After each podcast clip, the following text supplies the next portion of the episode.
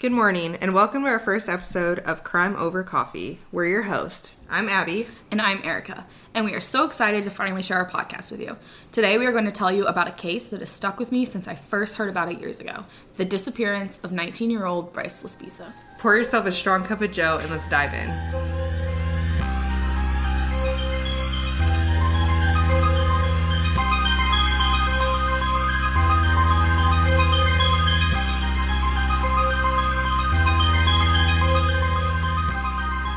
Bryce Laspisa was born in Illinois and graduated from Naperville Central High School in two thousand twelve. His parents, Mike and Karen Laspisa, moved the family to Laguna Niguel, California, where Bryce began attending Sierra College, which is about five hundred miles from his family, or about a seven-hour drive. On some sites I was seeing, though, where people comment that the only reason he went so far away for college was because he wanted to get away from his parents because they didn't get along. Uh, but I personally don't see anything wrong with a teenager wanting to move away from his parents to go to college. Uh, no, that's totally normal. I would have probably gone further, but it's expensive to go out of state. And I stayed right by my home, but... It's fine. Going away for college sounds amazing. And I couldn't find for sure what he was majoring in, but it sounded like he was majoring in art and graphic design, as those were what most of his classes were focusing on. Um, it's reported that he was a talented artist, and he could draw and build. Bryce was your typical nineteen-year-old college student. He hung out with some friends and his roommate, Sean. He played video games, and he even had a girlfriend named Kim, whom he met his freshman year at college. He was described as funny, loving, and able to light up a room with his charisma. Bryce was just beginning his sophomore year of college after spending the summer of twenty thirteen at home with his parents in Laguna Niguel. In the days leading up to Bryce's disappearance, he slowly began to not act like himself. On August twenty-sixth, two thousand thirteen, Bryce had a pretty normal day. He went to class, and then he talked to his mom on the phone, and she reports that she had a pretty good normal conversation with him. The next day, things started to turn strange. I actually found a post on Instagram that he had made that is a photo of him sitting in a car holding a Madden twenty-five game in his hand with the caption, "Get at me, got that, hashtag Madden twenty-five at midnight, hashtag leaderboards." He even replied to a few comments on the post, one to his girlfriend Kim, where she called him cute, and he responded with, "You know it, babe." And then one to his friend Bryce H, where Bryce told him to add him on the Xbox. It all seems like a pretty normal exchange and a pretty normal day. So on the twenty-seventh, Bryce's girlfriend Kim states that he was acting weird. She also reports that Bryce admitted to taking Vyvanse, which is an A D H D medication that he was using for energy to stay up and play video games with his friends. And she reports that he was going through about two bottles of hard liquor on the weekends. Which seems like a pretty substantial amount. Yeah. Now, I looked up some of the side effects of Vyvanse, and it is known to be similar to methamphetamines. Vyvanse can cause rapid or irregular heartbeats, delirium, panic, psychosis, heart failure.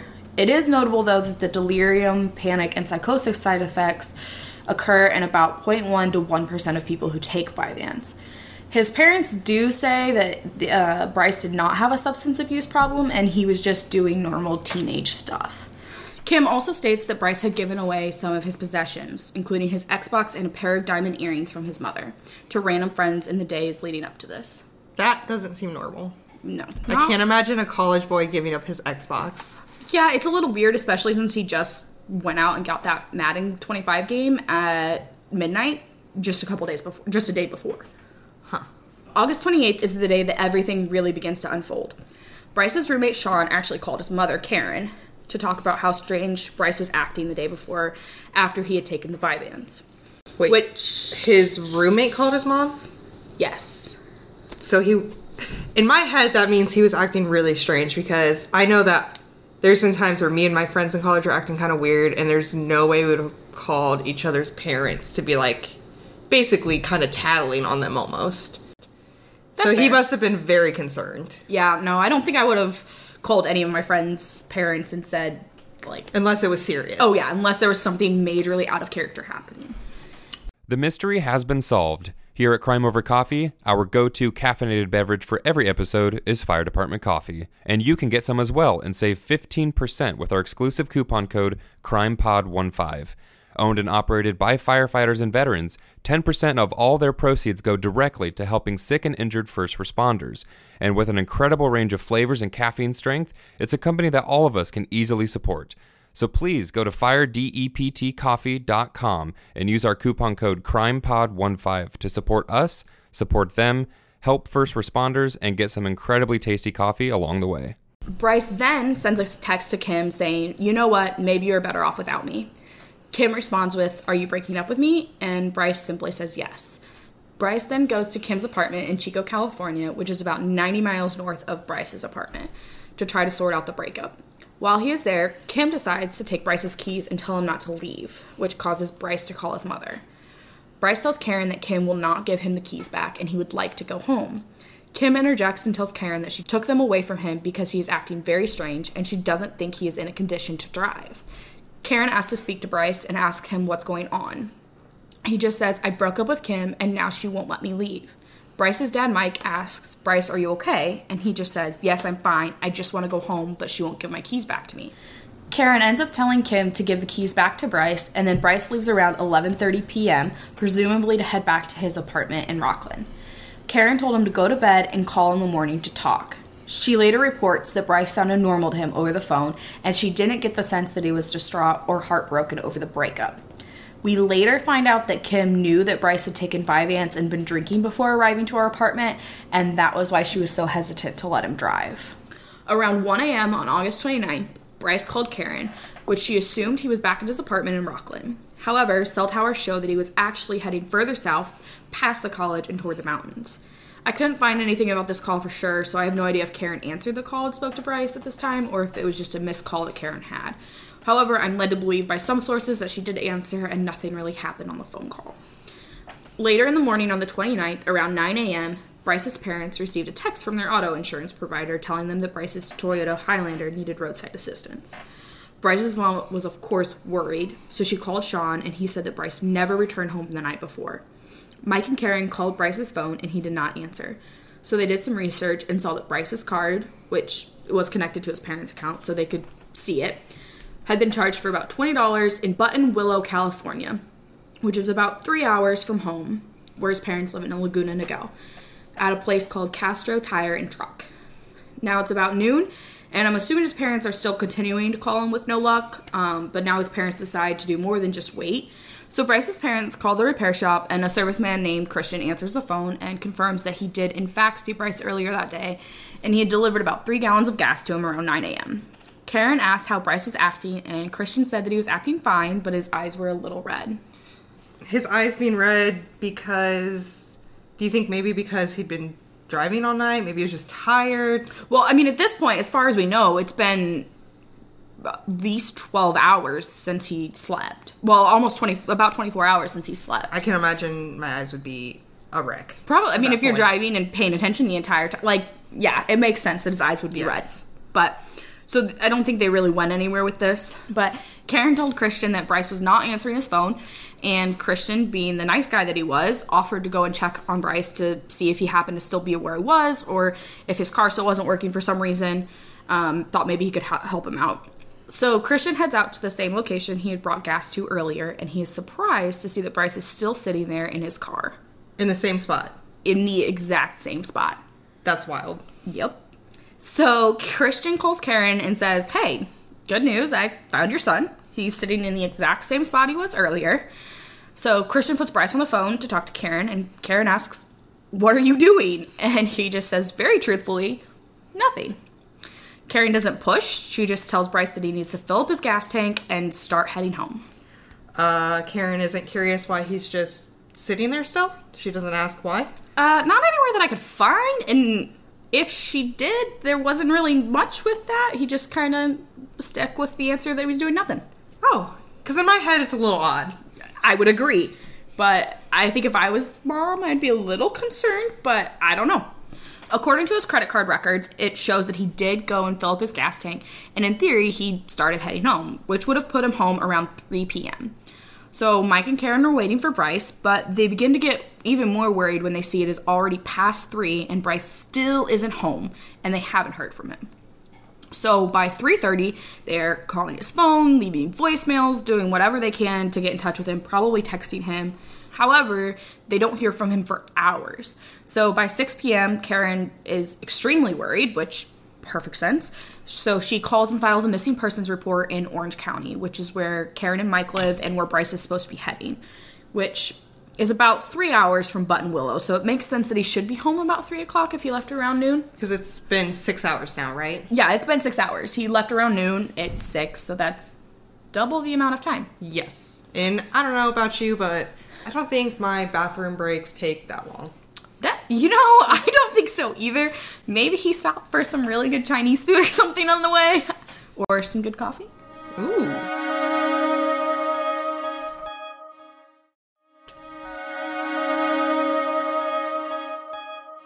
The police do what they can to find him, but all they can do at the time being is get in touch with his phone provider, who's then able to ping his phone location, and you will never guess where Bryce's phone pings.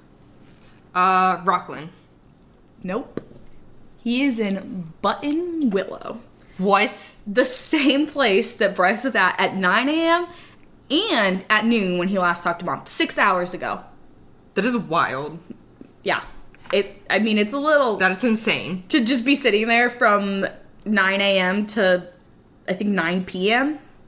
That's crazy. twelve hours. twelve hours. Wow. Yep. So, of course, the Orange County police call over and send the Kern County police out to search for Bryce.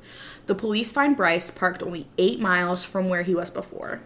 Now, I'm not sure the speed limit on this road for sure, but assuming it's fifty miles per hour, it would only take approximately nine minutes and thirty-six seconds to travel that distance. And even if the speed limit was thirty miles per hour, there is no way it would take him six hours to drive eight miles. So the officers go over and talk to Bryce and check his car for drugs or alcohol or anything illegal, but they find nothing. Bryce just tells the cops that he's there to blow off some steam, which seems kind of normal. Not normal for twelve hours sitting on the side of the road in your car. Yeah, I know. I thought it was the super long time as well, but the officers seemed to think it was pretty normal. So the officers then ask Bryce to call his parents, and it's reported that he seemed pretty hesitant to call them. So the cops ended up dialing for him, um, and Karen asked the cops if Bryce was okay and if he seemed well enough to finish the drive home. The cops tell her that he seems fine and doesn't seem impaired in any way, so yes, he can drive home. Bryce gets on the phone, and Karen asks him what he's doing, and Bryce once again tells very honestly that he's just putting the things back into his car from the police search. So Karen tells Bryce to finish putting them in his car and then to head home. The police are there for about twenty minutes in total and leave shortly after the phone call, and that seems to be the end. And at no point, Karen's just like, I'm driving to you, stay there. You know, I would have probably drove there myself, um, probably after that first phone call with Christian, but, or even between that six hours where they didn't hear from him at all, but then again, after this interaction, hearing from the police saying that he's okay and, like, he's good yeah. enough to drive... Like, if the cops are talking to you, telling you that he's fine, you probably makes you want to drive there less. I mean, it's a three-hour drive. I don't know. I go back and forth as to whether or not I would actually make that yeah. drive or not, especially after hearing from the cops that he's fine. Yeah, and every person's different, I guess, and they have their different interpretations and thought processes. Yeah. So, around ten p.m. that night, Karen and Mike receive a phone call from Christian, the serviceman from the repair shop in Buttonwillow. And he tells them that he saw that he missed a call from them. And so Karen and Mike tell them about what has happened over the last few hours. And Christian, once again, offers to go and check on Bryce. So Christian is just a worker, the serviceman. He doesn't even know Bryce. Correct. Yeah, he's so never met Bryce before today. He's just a super sweet guy. Yes, like he's wow. just like, I'm going to make sure that like you get your son back because... Well, bless Christian. Yeah, exactly, right? So he gets in his truck and drives over to the place where he was last seen with the police. So once he gets there, Christian calls Karen and Mike and tells them that Bryce is still sitting there. In that same spot. In the exact same spot the police had him. I, I have so many questions. Four hours ago. Oh my goodness. So now he's been sitting there for over twelve hours. Wow. Mm-hmm. So Christian tells them that he's going to talk to Bryce and tell him to go home, and he's going to follow him until he gets on the interstate just to make sure that he's, like, actually heading home since they've been trying for twelve hours and it doesn't seem to be working.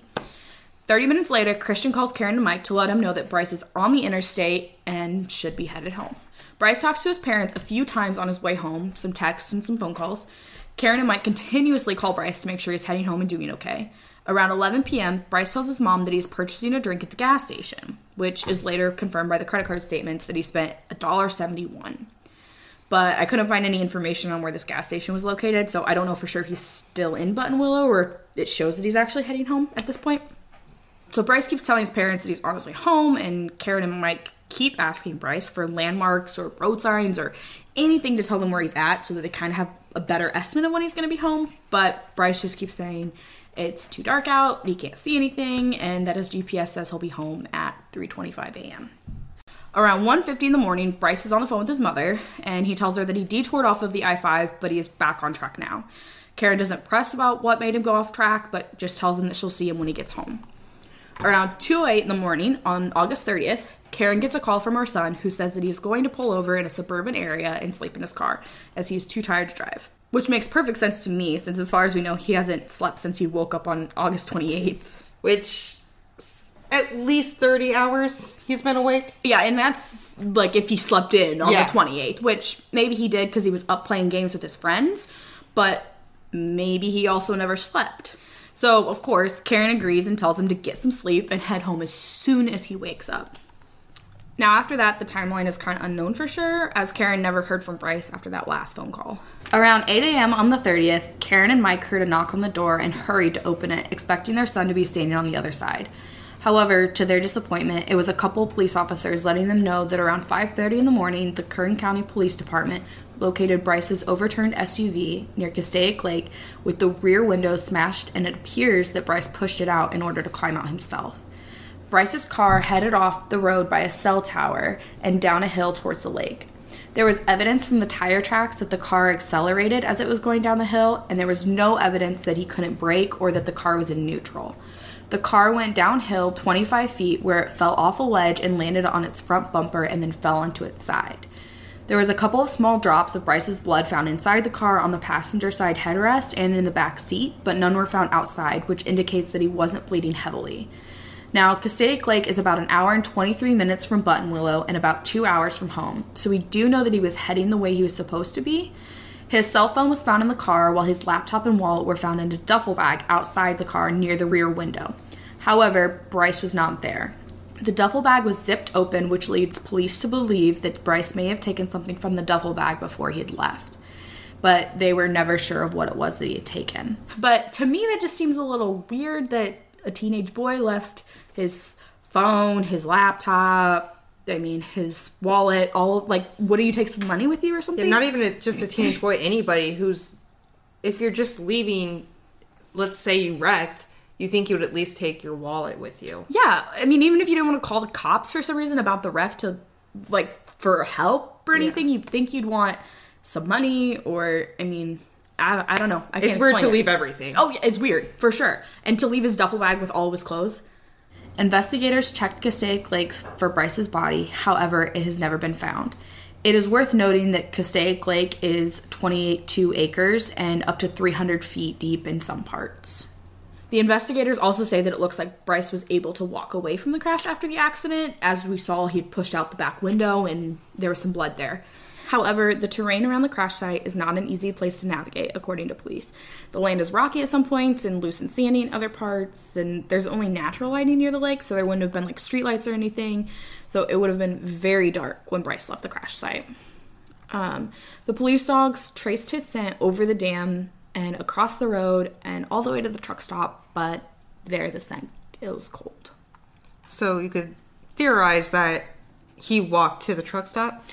I mean, that's a theory, that he had gone up to the main road and found the truck stop there and went there to maybe ask for help. Or... do we know, did they talk to anybody at the truck stop to see if they saw him? I mean, it doesn't say that. I'm going to assume they did, because it would be pretty yes. silly if they didn't, but to say it nicely. It seems like a good move it to seems, talk to the truck stop. Yeah, people. If that was the last place the scent was seen, it would, like, anybody at the truck stop that was working, it would be a good thing to check, or to see if they had surveillance cameras there, or anything like that would have been good. But that wasn't reported in any of the it's articles. Not or... that I could find. I mean, they do keep some stuff to themselves. Yes. We know that they do. Okay. During the investigation, police pull footage from a surveillance camera that snaps pictures of license plates of the vehicles that are going up the hill that's near Castaic Lake. Um, and so around two fifteen in the morning, his license plate was photographed and showed that Bryce is going up the hill, which is about seven minutes after he talked to his mom on the phone, that last phone call, and told her that he was going to find a place to sleep. the same camera on the same hill sees his car going the same way at four twenty-nine a m, which is a little over two hours after the first time his car was seen going up the hill, and about an hour before the police find his overturned vehicle. So they see him going up at two fifteen, and then two hours later, and this going up the hill again. Does that mean he left and drove around and came back? I don't know. We nobody knows. There, unfortunately, there's no security footage like that takes a picture of the license plate going, going down, down the hill, which would be super helpful in this situation. But odd. There, there's no clue as to where he was during those two hours. The case just stops cold from there. Now, there have been some reported sightings of him in Washington, Arkansas, Oregon, Nevada, and California, but so far, none of them have actually led to Bryce or been proven to be him at all.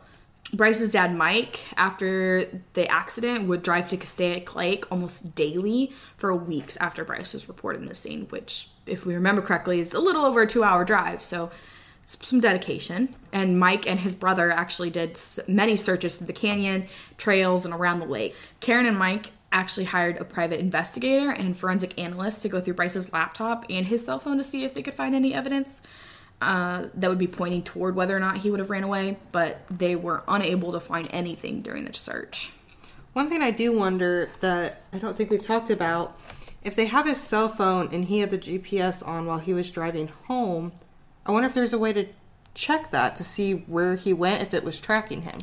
I mean, it can ping on different cell phone towers, but there's only going to be... I, I don't know that you can go back and retrace somebody's G P S records, and maybe you can, and maybe they did, but it wasn't something that I could find. Interesting. Yeah. But I know you can ping thing, like ping the cell phone, see where it is, um... but he could have, I don't know if he had his phone shut off by this point, if he still had it on. Last we knew, he was planning on sleeping. And then we find his car overturned. They still continue to do searches of the lake just to see if there's anything there, if his body happens to be there. But so far, they found nothing. So to this day, we have nothing other than his car. Correct. We have his and- car, his phone, his laptop, which show nothing. A few drops of blood. A few drops of blood. And, and no Bryce. No Bryce. No breaks in the case at all since that accident. I mean, there's those few reported sightings of him, but, I mean, some people just say that they see people for attention, or maybe they thought they actually saw him, but it was just somebody that looked like him. So what were some of the initial theories that investigators have about what happened to Bryce? Well, the initial theory that the investigators had about his disappearance was that he died by suicide. And there's many people that still think that this is true. Uh, it's substantiated by his erratic behavior in the days before he went missing, such as him giving away his possessions, like that Xbox and the diamond earrings, and him when he refused to leave the Buttonwillow area, like sitting there for thirteen hours. And then there's the car wreck, which shows evidence of having been done intentionally. However, this theory tends to be one both the family and the investigators have turned away from. Well, I wonder if there's any way he accidentally drowned in the lake. I mean, it's possible, but since their back windshield was busted out, they think that if he was in the lake, it was probably he walked into the lake himself and drowned himself, since he didn't go through the windshield. There's no way he would have gone through the back of the car that was facing away from the lake, if that makes sense. And then they've searched the lake multiple times. True, his body probably would have been found. You would think it would have been found or surfaced or something. Well, if he didn't commit suicide, he didn't drown. I'm not sure what else there is except for foul play or maybe like a psychotic break or undiagnosed um, mental illnesses. You did say he was taking some sort of medication earlier? Yeah, so he was taking Vyvanse, and I looked up some of the side effects of Vyvanse, and it's known to be similar to methamphetamines, um, which... some of the side effects were that it can cause a rapid or an irregular heartbeat, delirium, panic, psychosis, heart failure. Also, in regards to, like, the psychotic break or the mental illness, um, it was kind of talked about that, and I don't know that investigators talked about it, but people online have been talking about the fact that it could have been schizophrenia or bipolar or something. Those tend to set in between um, the ages of sixteen and thirty for men, which he falls into that category. And some of the first signs of schizophrenia that we see are depression and social withdrawal, hostility or suspiciousness, and extreme reaction to criticism, oversleeping or insomnia, which, I mean, we saw with him, whether or not that was for the Vyvanse or not, but that's part of this. And then odd or irrational statements. And I'm not sure that he necessarily ever said anything odd or irrational, but his behavior he, he was, was odd or irrational. Very irrational. Yeah. Another theory that those investigating the case believe is that he willingly walked away from his life. The investigators are convinced that he's still alive and doesn't wish to be found, and it's supported by the lack of evidence, and the body was never found at Castaic Lake or the area's location near the freeway. I guess if he wanted to start over, it make, that would explain leaving his phone, his computer, his wallet. It explains leaving all his possessions. You would think, but why leave the clothes if you wanted to start over? My theory, the thing is, like, the starting a new life or running away, why does he have, like, why does he just go out and buy that Madden twenty-five game, be so happy about it? Why does he come back with his girlfriend, all of this stuff? I mean, yeah, he randomly broke up with her, but that was, like, within a twelve, twenty-four-hour period where he was talking about how he loved her and then broke up with her. And, I mean, if he was running away, you would think he would bring his clothes, or if he had cash in his wallet, he would have taken that. Which maybe he did. It doesn't say whether or not there was cash found in his wallet. But there's just some things that I can understand, the phone and the laptop, because that can be traced. But the clothing can't be traced. The duffel bag can't be traced. It just seems like you would want something if you were going to start over. I do think, though, it leaves more questions. It does. It makes you start to wonder. Which is, I think, why this case has stuck with me so much. Because there's so many different theories and no answers at all. It's just hard to know because you were not in his headspace. Exactly. There's all these holes in what happened in these last few hours and where he is now. Another theory is that Mike and Karen um, believe that Bryce is still alive and he's possibly suffering from a head injury, which could have caused amnesia, resulting in him not knowing who he is, which would explain why he hasn't tried to reach out to them. However, I have a little bit of a flaw in this theory, um, and that's more just if somebody's suffering from amnesia, they normally end up in a hospital or would be talking questioning, to pol- talking to police. Yeah, who am I? What's going on? They'd be trying to find out who they are. And I can imagine if someone walked up to me and was like, "I don't know who I am," I would probably call police. Or take them to the hospital. Like, you'd do something, and you'd think that the picture would get around, and then they would somehow find it back to him. I mean, we they do have his dental records, his fingerprints, his social security number. Like, they have all of this stuff in the na- uh, nationwide missing person system. So you would think that if somebody had stumbled across him, and he had amnesia and didn't know who he was, that would be some of the first things that they would check. Well, and he's got a pretty unique look, doesn't he? He does. Um, so he has bright red hair. He's five foot eleven inches tall. He has a big tattoo on his left arm of a bull with Roman numerals that represent his birthday.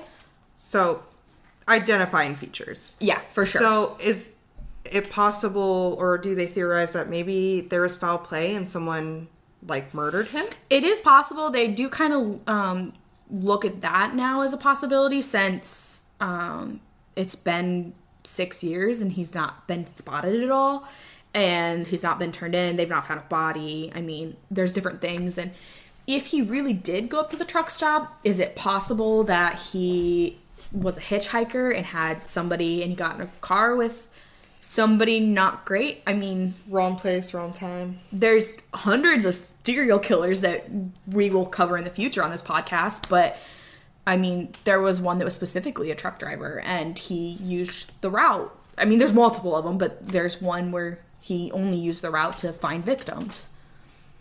It happened. So part of me wonders if maybe something happened at this truck stop. So we are posting a photo of Bryce on our Instagram, Facebook, and our Twitter page at Crime Over Coffee Pod. So please go and look at it. See if he's someone that you recognize, or at least get the picture in your head. That way, if you stumble across him in the future. Once again, he has bright red hair. He's five foot eleven inches tall and had a big tattoo on his left arm of a bull with Roman numerals standing for his birthday, which was April thirtieth, nineteen ninety-four. The family is currently offering a five thousand dollars reward for information leading to the return of their son. His license, social security number, fingerprints, and passport have been uploaded to a nationwide missing person system. His dental records are also available.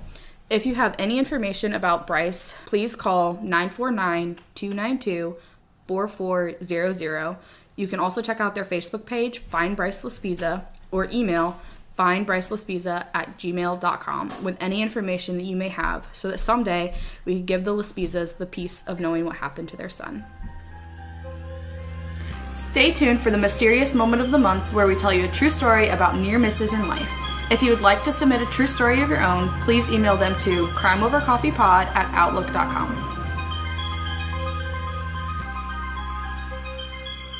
When I was about thirteen years old, I lived in a small town. A small enough town that my mom was pretty comfortable letting me walk around as long as I was with someone. With a little persistence, I even convinced her to let me walk around at night a few times. I was always with two or three of my friends, so I never gave much thought to anything bad that could happen. One night, two of those friends and I were walking around Line Street in a small neighborhood about five minutes from my house. For one reason or another, I got upset with them and took off on my own. As I walked down the road, I began to realize how dark it had gotten. It was nearly midnight at this point, and I began to notice that I had no idea where I was. I stopped and spun around, trying to find any houses or street signs that I recognized. As I turned, I noticed a figure standing in the middle of the street, about two blocks down from me. It was odd because the figure was not moving, and I was fairly certain that this figure was facing me. I began to tell myself it was no big deal. Obviously, other people go outside at night, just like me. I started walking in the opposite direction and quickly turned down a side street. After a few minutes had passed, I stopped, turned around, and searched through the darkness for the figure. Nothing. I was just overreacting. So I thought. I walked a couple more steps and stopped again. That feeling crept up on me, when your stomach drops and your whole body freezes. I slowly started to turn around, and right where I had turned onto the side street that I was now on, the figure had reappeared. This time, he was just barely lit by a dim streetlight overhead. It was definitely a man, heavy built and tall, wearing dark pants and a sweatshirt with a hood over his head. At this point, I'm shaking with fear. I start to walk even faster, picking up my pace until I am in a full sprint. I turn around, and to my horror, he is sprinting after me, matching my strides. I kept running as fast as I could, now with tears streaming down my face. Finally, I came across a sign that I recognized. Line Street. I rounded the corner and came face to face with my two friends. Hysterical, I couldn't formulate the words to explain to them what was happening.